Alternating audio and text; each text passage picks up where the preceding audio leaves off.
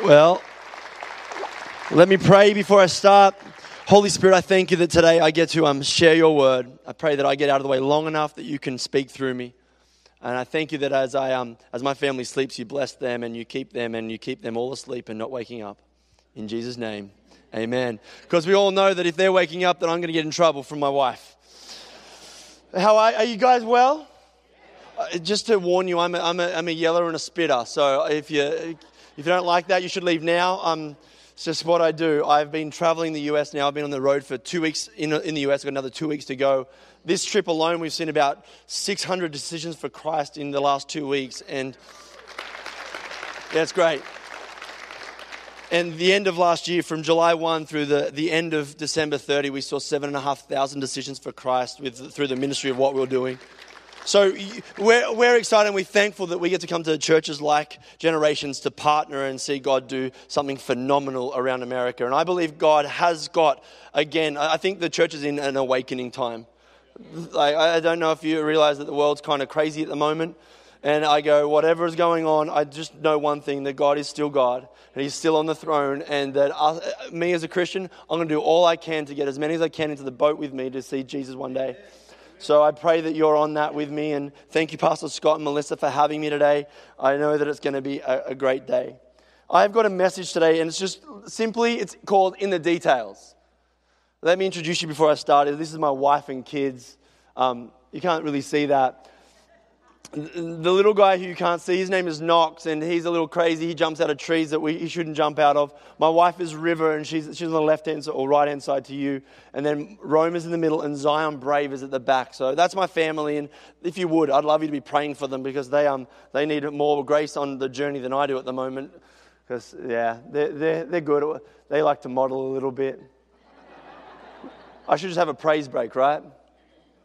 You should take them down. Have you ever started something, not finished something? I was, I'm, I'm amazing at doing that. Like I, I, I would start doing some things in my, my, my house, and then I, if you go into my house right now, you can go in, and we started painting about seven years ago. and you can go in and you can look downstairs. The downstairs looks great. We've got two white rooms at the moment. We have some beige rooms, and then uh, if you go up the staircase, because we went into a house that was pink no one likes a pink house. Um, and so we, we started painting the staircases, but at the top of the staircases where it goes up, the top of it I couldn't reach. And so if you went into our house today, you'd still see that there is pink walls near the top of the ceilings because I, I couldn't reach them. I, I start things and sometimes don't finish them. Have you ever tried to take the shortcut around things? I, a few years ago, we used to have the thing called the, the, the Street Atlas in Australia. It was called the UBD. And the UBD was amazing. Uh, so good was the UBD that I would get my wife to sit in the, the, the, passenger seat of the car and she would sit down and she would start to, I would say, hey, we need to go to the city. Now, we wouldn't want to go to the tolls in Sydney because the tolls in Sydney, you'd end up spending half your pay just on the tolls. And so we would go, hey, we're just going to go the, the long way and say, it's on page 186 at P9. And my wife is creative. Um, she's a photographer, she's a painter, she is all things creative, and she's, a, she's creative when she reads maps as well.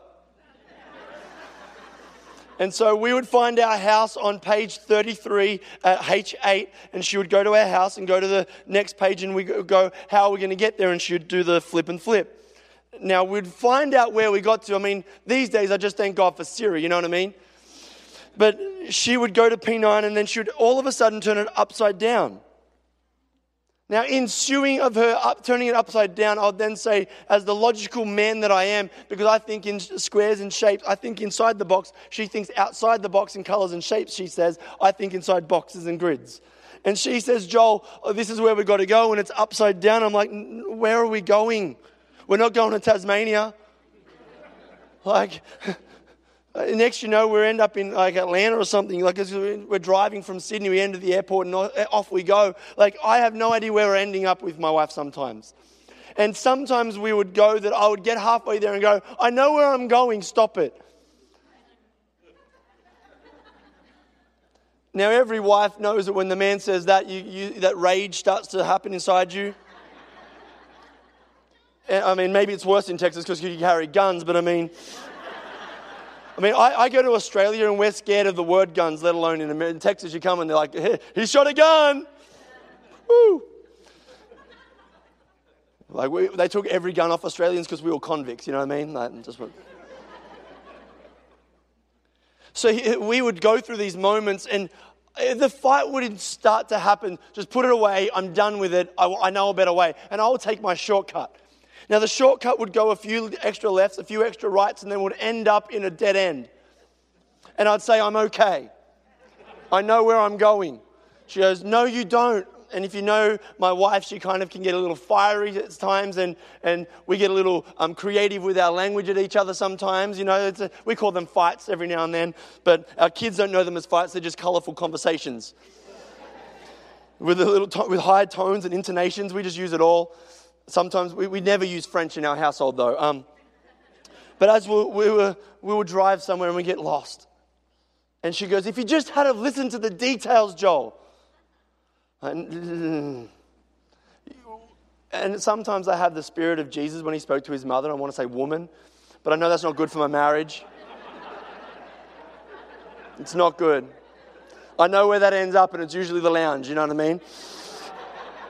And I say, we would have a conversation, and finally, at the point, we'd look at each other, we would we'd drive home because we're now an hour and a half late to the place we had to be. We wouldn't go to where we wanted to be. We'd drive home, and we would be angry at each other the whole way home because we wouldn't do the details.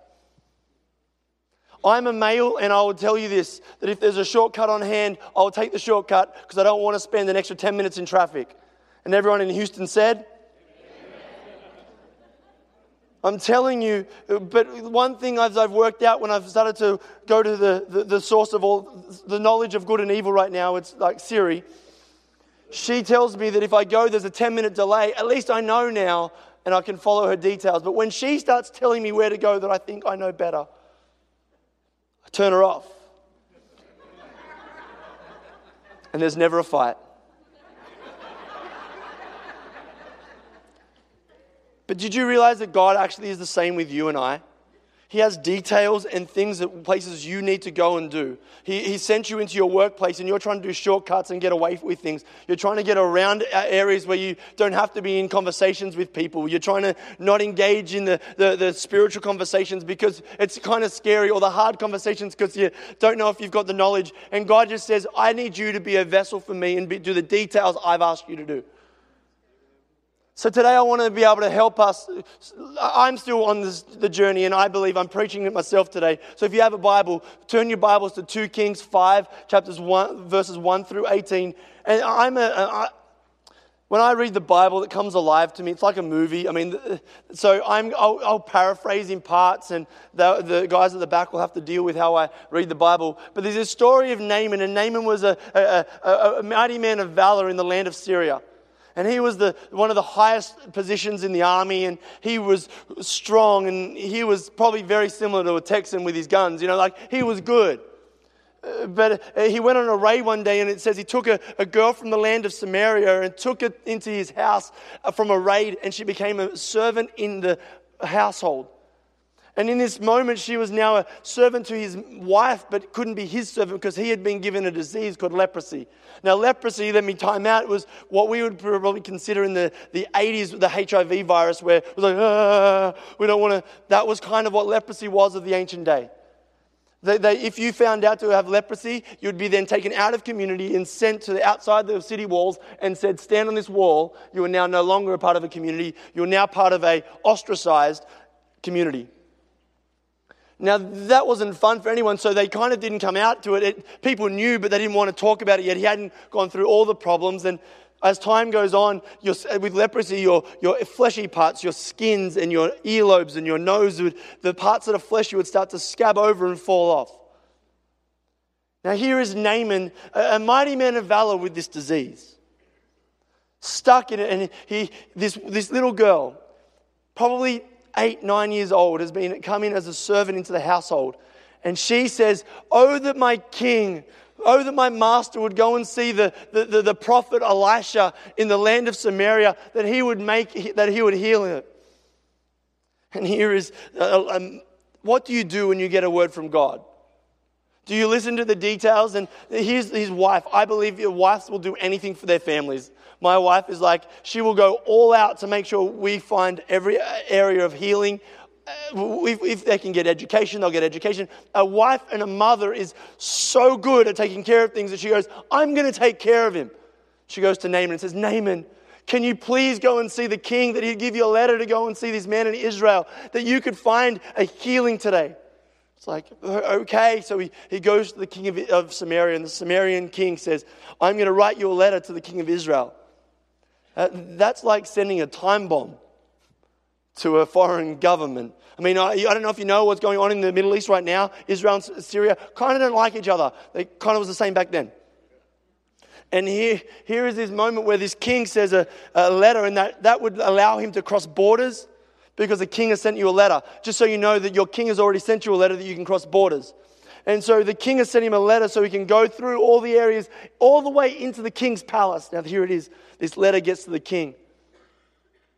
And the king goes, Who am I that I am a God to make alive or dead?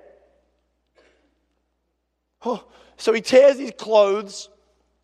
And in this moment, Elisha has heard from God via Instagram to, to, to, and he sends his messenger to the king's palace and says, Put your clothes on, king, and send him to me. And so he, he gets all these things together. It says Naaman took him all a whole bunch of money. It says it took him 10 changes of clothing. That's how you know his wife packed for him. And he took some mates. That's how you know he's Australian. And he gets on his donkey and he rides off into the sunset to Elisha's house. And as he's a, a, a distance away and there's a gate around Elisha's house, the, the messenger is now sent. The aide of Elisha sends him out and says, Stop. Go wash in the Jordan seven times. Have you ever wanted like God to be really clear with you and actually have like you want Pastor Scott to come and lay hands five times on you and then pour oil, all the oil on you and you want to see God do something miraculous because it's going to take the man of God. Well, let me tell you, even back then it was a moment where people wanted that and Naaman goes, surely the, this man will come out and wave his hand on me and I will be healed. Surely it will take that. He goes, just go wash seven times in the Jordan and you'll be healed. And it says he goes away in rage and says, Aren't the Abana and the Pharpar far grander rivers in, in, in, in, Syria? Aren't they more beautiful? But he wants me to go to these, this river in Israel. Last year I got to visit the Jordan, and the Jordan's terribly dirty. It's muddy, it's stony, and it's like, ugh. But here he is going, I want these beautiful rivers of where I'm from. And he walks away in rage. He gets on his donkey. And I, I, when you're in Israel, to get from Israel back to Syria, you have to follow the Jordan. And I believe that as he was going along the Jordan, the Jordan was screaming at him his whole journey home. And he wasn't going to do it. He goes, I'm going to go to where I think is better because I'm going to do the details that I want, not what God wants. Today, I want to help us. See, I, I, believe that we've got a generation of young people and people that want the, the success without the hard work. They want the muscles without the doing the, having the weights and the protein. They want the, they want the weight loss without the hard work. we we've got a generation that is trying to find every quick option, and they won't do the details and the, and the things that get to where God's called them to be. So this morning, I would love to think that we have a generation of, of, of from young to old and say, I'm going to do the details that God has asked me to do. Because if we do those, I believe we'll be lights in our, in our, in our, in our communities. We'll be areas of, of influence when we become the detail workers. So, can you turn to your neighbor and just say, It's in the details? 2, 2 Corinthians 12 9 says, My grace, God's grace, his unmerited, undeserved favor is sufficient for you, for my power is made perfect in your weakness. So I want to give you three you gotters to do the details with Jesus. Number one is you got to do everything he tells you to do. It says Jesus fulfilled all scripture and prophecies. He did everything so we could know salvation, even to death on a cross. He did all. I don't know, it says that we need to be like Christ, we need to be small Christ in our everyday. When will you do all that He's asked you to do? When was the last time you really spent time with Jesus in your, your everyday? Because all He's wanting is you to spend some time with Him. He wants you to read your Bible and He wants you to pray and He wants you to fight for the, the, the, the lost and the broken. He wants you to fight for the, the, the widows and the orphans. He wants you to. But when, you, when was the last time you did those things? Because I believe that if you do the details with Jesus, that's what will happen. You'll do them. You gotta, you gotta start doing everything He tells you to do in your workplace. Don't cut corners. In your workplace, don't look for the shortcuts. Be the light and the example of Jesus Christ in that place. Because I, pr- I promise you that in that it says a great success and good reward will follow you. Meditate on my word day and night, and I'll give you great success. The thing is, we've got a generation that's kind of become a little ADD. And I, I believe that ADD is a very real thing in this generation. Um, I sometimes I believe it takes a little bit of discipline to get it to, to, to shape it and take some great parenting to bring it into alignment. But I also believe that it's very real. We also have a thing called spiritual ADD. That people kind of get a little bit sidetracked by the things that they've got in their pockets. They get sidetracked by their money or they get sidetracked by their, their, their, their, their phones. Have you never noticed that your phone becomes your worship? That your Instagram or your Facebook or your social media inter- interactions or your, your who you're going to call or who you're going to text becomes the thing that you kind of get sewed into. I kind of put it as we put functional saviors in place of Jesus in our everyday.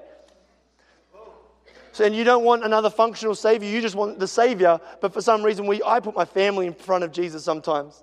I put my workplace, I put my, my, my I sometimes put preaching in front of Jesus, and that's kind of a dangerous place to be. And if it's very real for someone, and I'm no different than every one of you, I just got a different job. And I, I get to, I've got to make sure that I put Jesus in place. So this morning I, I wake up and go, God, get my attention today. Because if I allow God to take my attention off of my circumstances, everything else aligns with Him. And then my circumstance has to align with Him. But when you focus on your circumstance, your circumstance takes charge, and that becomes, becomes your savior. This morning, can I get you to take your eyes off your problems and start looking at the promise? So, number one, you've got to stop thinking, you've got to, you got to start doing everything He told you to do. A few years ago, I was uh, in school. And uh, as roughly about 10 or 11, maybe longer now, I, I finished school. But I, I got to go to a high school that was kind of fun. It was good. They made me wear plaid pants. I mean, that's fun, right? Like, it's great for a man with trying to get his confidence up. They made me wear plaid pants. It was called a royal plaid as well, so it was, it was okay. It was very, very Commonwealth. Um, and I would, they were tight. It wasn't really cool for a guy with big legs. Um, but I was back then skinny with a big head in year 11 and 12. And God had said, Joel, I want you to be a, a standout in your, in your school this year. I'm like, what does that look like, God? He goes, well, and he took me to Joshua, and Joshua says, Wherever you tread your feet, there I'll give you that land. And I, I went, Okay, God, I'll, I'll start doing what that means. And so the first week I went to school, it felt like I should walk around the school and pray. So I walked around the school and prayed one day, um, and then I forgot about it. Because that's kind of what you do with God tells you to do something every day, you just do it once and then you think you've done it. Uh, so that's what I did. And so I just fast forward about six months, seven months, and I felt God say it again ah, God, like they, I'm not the most popular kid already. I'm a little ugly. Like, help me out here. Um, and do you ever have conversations with God like that? Like, really, Jesus? Like, you want me to do that? Like, please, like, like, can you do me just something cool? Like, like maybe like help me float around the room and then they'll all follow you, like something. Like, just give me an X Men fact, you know, like, please. But no, it was walk around the school, Joel. And so I walked around the school again, and I didn't do it again for another six months. And at the end of school, I, we, I wanted to go for the, the class president. I wanted to be the, the captain of the school. That's what we called it, the captain. And we had prefects. And prefects were just part of the student representative council, and they oversaw, had a, a leader for every grade. And I went for school president thinking I would get the presidency, but everyone knows that when you're going up against the principal's son, uh, you're never getting that. I mean, he was he had red hair and he had freckles and he still got the job. You know what I mean? and he was no David, that's for sure. And so uh, he got the job, and they took me aside and said, Joel, you're just not going to get a job like that this year. I'm like, but come on, look at me. They're like, we are. I'm like, oh, okay. And so we went through the situation. I said, maybe they'll give me like the, the, the, the year 11s or the year 10s, the kind of kids that need a little bit of leadership in their life because I'm a good leader. And they gave me the year 7s that, um, that smelt a little bit strange, that didn't have any underarm hair, and um, had voices that were squeaking a lot. and I had to be their leader. And I'm like, this is like the worst job in the whole school. Because do you know what happens when you become the year seven leader?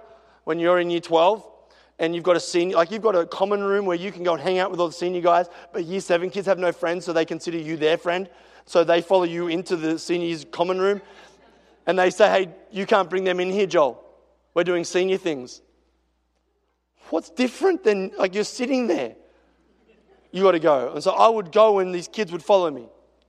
I felt God in year 12 say, Joel, I asked you to walk around your school. Will you walk around the school? I went, okay. So I'd get the early bus so no one would see me. And I had two year seven kids that got on the bus at the same time, so they just followed me around the school as I prayed. That was fun. And then I started to find that it kind of got exciting because I made it exciting by um, there was a room that was open one afternoon after school, and so I, I, went into the room. I kept it unlocked by putting a piece of paper in the door. And the next morning when I got to school, I, um, I went to the same room that I kind of left a piece of paper in the door jamb. Not that that was breaking in or anything. I don't condone that, but it was fun in year 12. I opened the door and I walked in and prayed around the room. That was fun. So I find, kind of made it my thing that I'd pray on every single room on campus. Now, that was going to take me a good six months, and so I made it kind of fun that I wasn't in every room, but I had year seven kids that were in nearly every room. And so I'd ask them to leave windows unlocked or doors unlocked for me at the end of days so the next morning I could get into the room and pray. There was some days where I had 10, 15 kids following me as would climb through windows into classrooms to pray and I would get on top of classrooms and I'd have my carpe diem moment. And I'd say, God, you give me this land today. I thank you that every kid who comes under these tables will get to know who you are. Because I was in a Christian school, but they didn't know Jesus, because for some reason that's how it is. Um, and nothing happened until the end of the year, and I got to preach for my first ever time at my year seven chapel. And I had a 45 minute message, and I spoke it in five minutes and cried. Just how it was. And as I I saw three kids make decisions for Christ that day. It was amazing. It was the first time that I got that exhilarating moment of leading someone to Jesus. And now I leave the school and nothing's happened but three kids. Like, God, you said I was going to give me the land. Like, that's not land. They're like, like kids who just needed friends.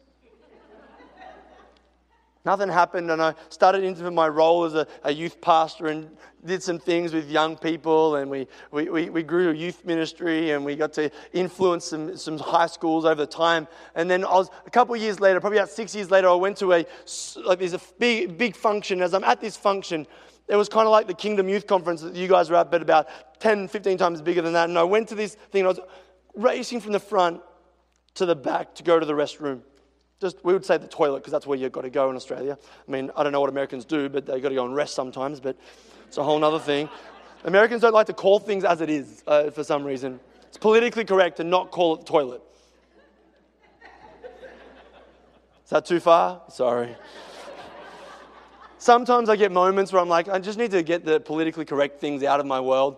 Just how it is. And maybe that's just an Australianism. Do you think that it's an Australianism? Yeah. Sorry. Maybe Texas should do that.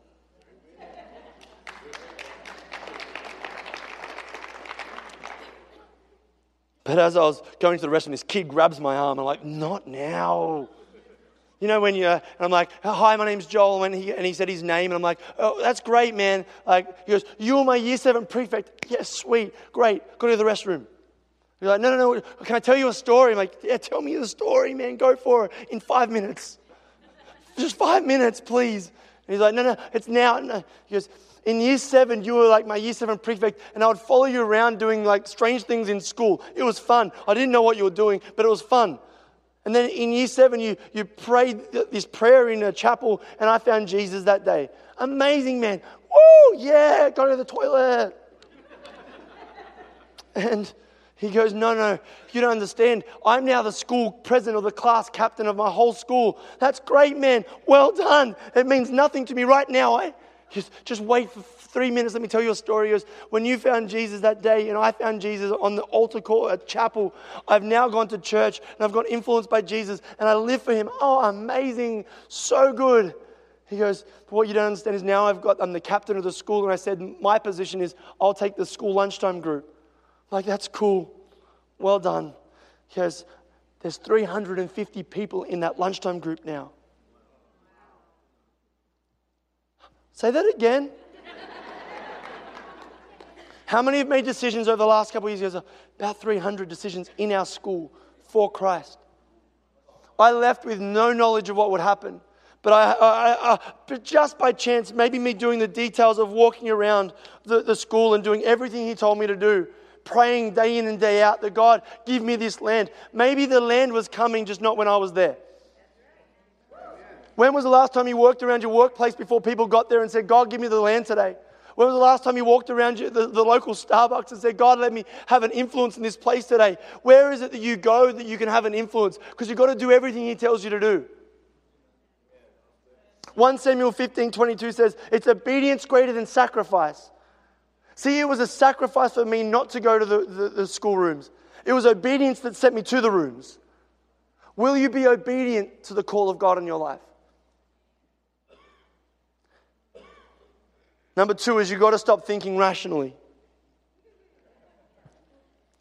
What about like in Matthew 9:20 when the woman with the issue of blood? See, she was dirty, despicable, told to stay on her, her outpost, stay outside the community. See, if she touched anyone, they were now dirty as well. They were now filthy. But when she touched Jesus and stopped thinking rationally, everything changed. Jesus now became dirty. And why did Jesus have to become dirty? so she could be clean. Do you understand that the cross is the most despicable way of dying in history? And the reason he took every pain and punishment was so you no longer have to live dirty. Your sin is not a different, isn't, isn't the reason you can't get to Jesus. Your brain is. Stop thinking with your brain and start going with your heart. Because he's calling it, it says inside your heart is, a, is an open space made for Jesus. Eternity is placed inside every heart. Will you allow him in? I stand at the door and knock. We have a generation who are, who are, who are getting knocked on but are not opening up because they're opening up. And there's nothing wrong with thinking big, it's the problem with thinking silly. What about Zacchaeus, the tax collector? And he's, I, I pictured Zacchaeus like this little dude, like real tiny, maybe close to midget size. And like, don't tell me you haven't read that and said, well, he's very short. There's got to be a reason. I, my head does some strange things when I read the Bible, and it's okay, it's allowed to. I reckon we should make some more movies about the Bible. But, and so he runs and he climbs a tree. Jesus wasn't surprised to see Zacchaeus in the tree, he was just thankful that he did. Will you be found to be thinking rationally and behind the crowd, or will you be willing to do something silly up a tree? Because that day, a tax collector, a gangster, with all his posse, it says it found Jesus eating at their table. And as they were eating at the table, he didn't say, I am the great, I'm the most high, I am the Alpha and the Omega. He just had lunch with them. And in having lunch with them, what happened? Zacchaeus stands up and says, This day salvation has come to me, and I will pay restitution Stop thinking rationally because rationality gets in the way. In the past, there was a big thing called the Wesleyan quadrilateral, and they had rationale as one of the greatest parts of that. I actually think that if we go too far rationale, we'll miss Jesus. Because he, he comes to baffle you. The king came as a baby, the king came riding on a, on a donkey. We were looking for a knight in shining armor, and we got a, a, a carpenter on an ass.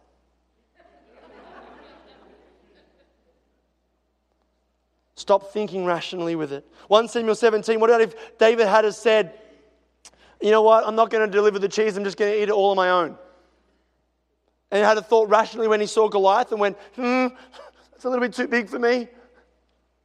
What about if Jesus in the scourging block saw the guy come with the cat o' nine tails, with the, the hooks and the, the, the pieces of metal that were going to rip his skin from flesh to bone and rip them off? Had said, nah, not now. Do you understand? There's, from my understanding, there's about 39 strains of disease in, the, in, in society. Everything comes from 39 strains of disease. And from those strains of disease, do you know how many stripes Jesus bore? 40. So when we say by his stripes we are healed, so we would not have healing today if Jesus said stop.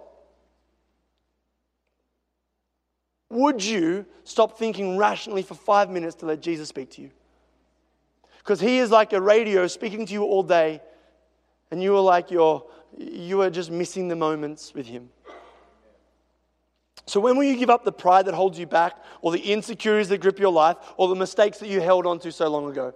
Your mistakes do not define you. The problems you're holding don't define you. Your circumstance isn't who you are.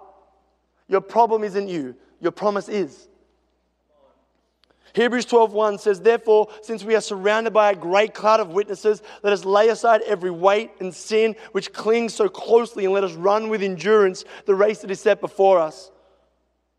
If you're going to give everything, you have to give all those things away as well. Your sin that you want to hold, those things that you want to grip onto. Number three is I'm going to get the, the keys to come up. You've got to go all the way.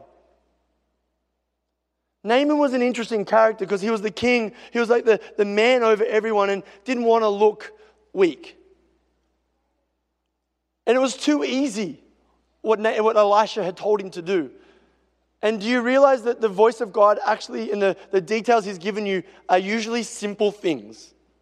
Like, love your family so people can love, can notice what love looks like. A good family is one of the greatest community things in the world. Hey, love the unlovable. Cross the road to someone who, who shouldn't be. Break down the divides in society. Stop putting like what the, the world says is normal in place of what God has said is right. Stop, stop thinking rational. Start doing everything He's told you to do and go all the way. See, I picture Naaman. I'll get the, the, someone to come and just play, twinkle on the keys to make me sound spiritual. Naaman gets to the river, and the, the river screamed at him the whole way for hours as he's riding his donkey. I'm right here, Naaman. See, sometimes when you're going through your circumstances, God's just going, I'm right here. I'm right here. Just enter in today. Just enter in today. Just enter in today. And the Jordan is there, and he gets there and he, he walks into the water after fighting with it for so long.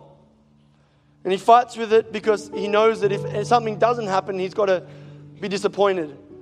And sometimes we're the same with God that we don't want disappointment to ruin us, so we don't go to God, we just do it on our own. And here's Naaman. It's dirty, disgusting. If you, I, I don't even know if you're real. I'm from Syria. Like, I don't believe in you.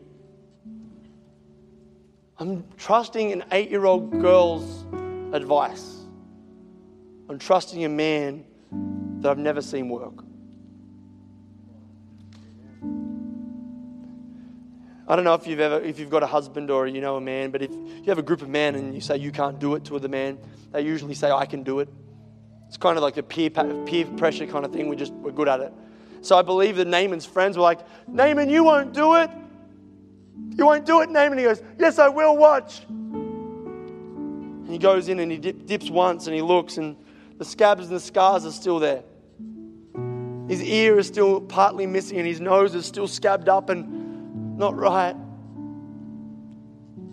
He's like, It didn't work. I'm, I'm done. He said seven times, Naaman, go seven times. Come on, guys. Like, surely where I'm from's better. Just go again. Just try it. By chance today, he might just do it. All right. He dips twice, three times, four times, five times, nothing's happened. Have you ever gone to God and nothing's happened and you're like, why? Your family's still a long way from God and you're like, why? America's still up a creek and going through hell. Why? I can't make a difference. Like, mm. and these open wounds are stinging in the salty water. And they're, they're hurting what is it in your world that's being that needs to be healed today? That He's calling you and saying, "Come to me, and I will give you healing. Come to me, and I will see you completely whole in me." Maybe it's the abuse that was so long ago. Maybe it's the things you've done wrong. Maybe it's your thought processes that you've missed it. So he goes to the water in the sixth time and dips, and nothing happens, and he starts to walk out. Because where he's from is easier. We're in a generation that sometimes holding on to our pain is so much easier than giving it all to God. Sometimes we keep our problems as our badge of honor. And I wonder whether Naaman was sitting there going, People know me as the, the celebrity guy who's got problems. They know me as the man who's was successful and I like it that way. You know, I, I picture him getting into the, walking up to his donkey. And his friends go, He said seven times, Naaman. He said seven times. He goes, Yeah, but it's, it's too tough. It's too difficult. He goes, Just one more. It's all it takes. If you look through the Bible, the, the number seven is a number of completion. They walk around Jericho six times, and on the seventh time, what happens? The walls fall. Victory happened. And here's Naaman at the edge of a creek. Picture him getting down in the mud of life. Do you know your mud, the mess of life, is a message in the making? And the tests that He's thrown you through are testimonies of His greatness.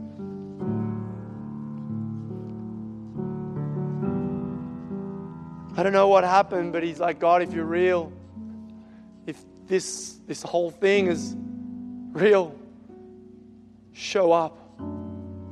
I don't know where you're asking God to show up, but today He will. Today, He sent Jesus 2,000 some years ago so you could know life and life to the full. See, the most amazing story is Jesus didn't stay a dirty, dead man on a cross. That was a, a cross made for Barabbas, a, a, the hopeless of hopeless. Barabbas, if you look at history, was, was one of three things a rapist, a murderer, or a thief.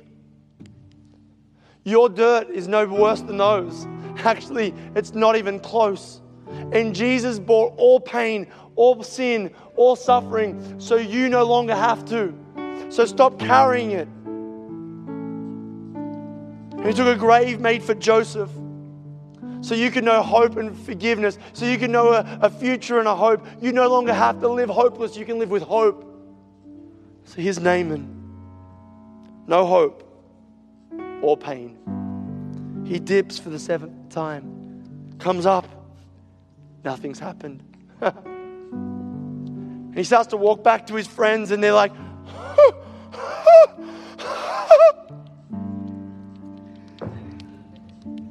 and he's like, What's happened? He starts to feel his ear and nose. Starts to, See, the, can I tell you something? The scars didn't go, the scars remained, but the wounds were gone.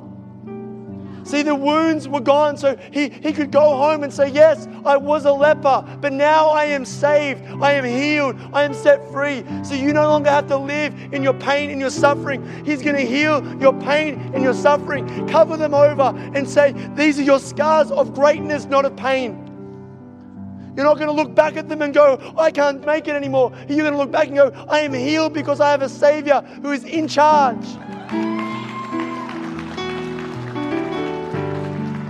Today, You don't have to stay how you are. You can move in to Jesus.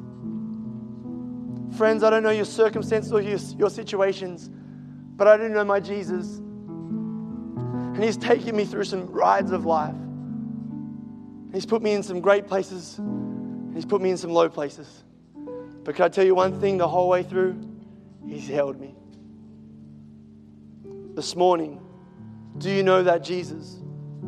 Do you know him as the one who's forgiven you of your sin? Do you know him as the one who's given you a forgiveness of, of all unrighteousness? Do you know him as the one who's your, your lover of your soul? Do you know him as the one who wants to take you from death to life, from, from, from darkness to, to light? Do you know that man? And if you don't, today's your day. He loves you, has a purpose and a plan for every one of you. Can I ask you to close your eyes and bow your heads just to give some privacy to the person beside you? If you're in here and go, Joel, I, I need Jesus to come and forgive me of my sin. I'm living away. From, I'm living away from Him at the moment. If I was honest with myself, I, I, I would consider myself backslidden.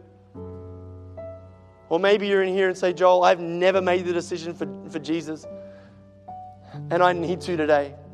I need forgiveness for my sin. I need to start living a whole right life with Him. And friend, let me tell you, this is just a starting of a journey with Jesus. There's so much more to unlock in Him, but it starts by saying yes to an Almighty God who loves you. So if that's you, with every eye closed and head bowed, and you go, Joel, I need Jesus today. Could I ask you to go, Joel, I need forgiveness of my sin? Would you just raise your hand and go, Joel, that's me? Just raise it up nice and high and says, Joel, I need forgiveness. Thank you. Thank you at the back.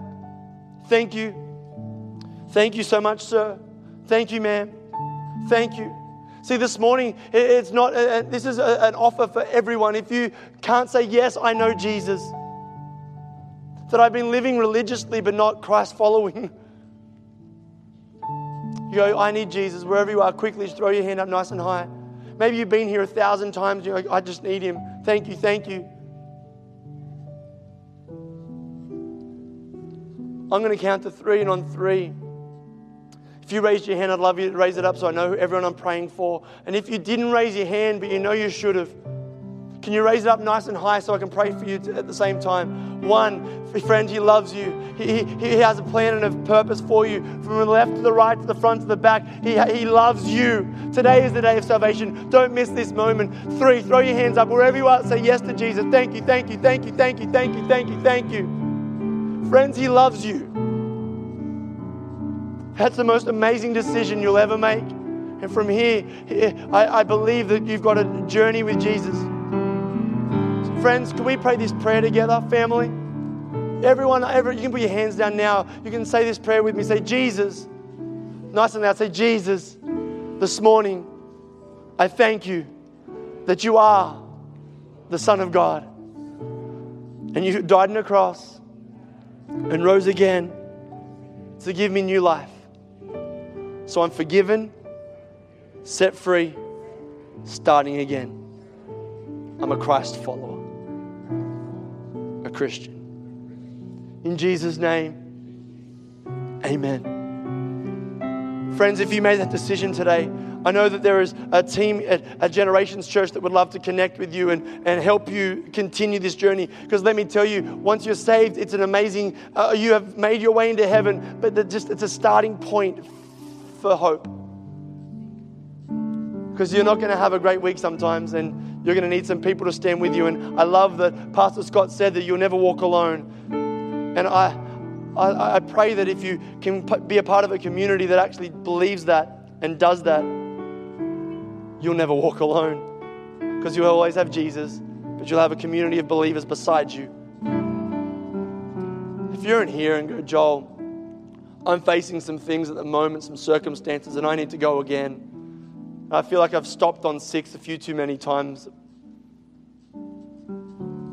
Would you stand? I'd love to be able to pray for you. Just where you are, that God would move. That maybe you've got some things that God's just highlighting in you. Just stand up. We're gonna, I want to pray for you.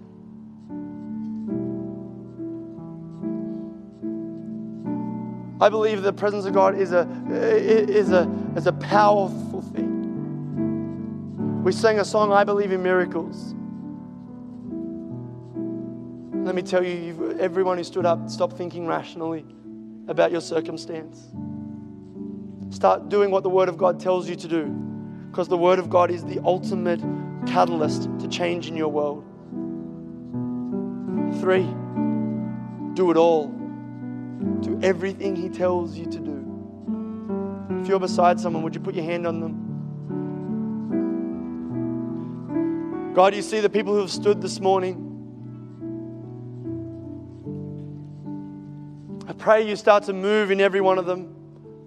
That they understand they'll never walk alone in this journey with you. And as they're facing circumstances and they can't see the end, that they're coming to you again this morning. As they're coming to you, that you would do over and above, beyond what they can hope, ask, or imagine. That God that I, what I couldn't even hope or dream that you will do in their life, it will be above that. This morning, I pray for circumstances to switch around, that the, the scars and the wounds would be, would be healed, that the, the, the, the pains and the insecurities will float away. Because your grace is sufficient for us in our weakness. I thank you for who you are. I thank you for what you're doing and what you will accomplish in every one of these circumstances. And I believe in testimonies of God's goodness. In Jesus' name. Amen. Thank you.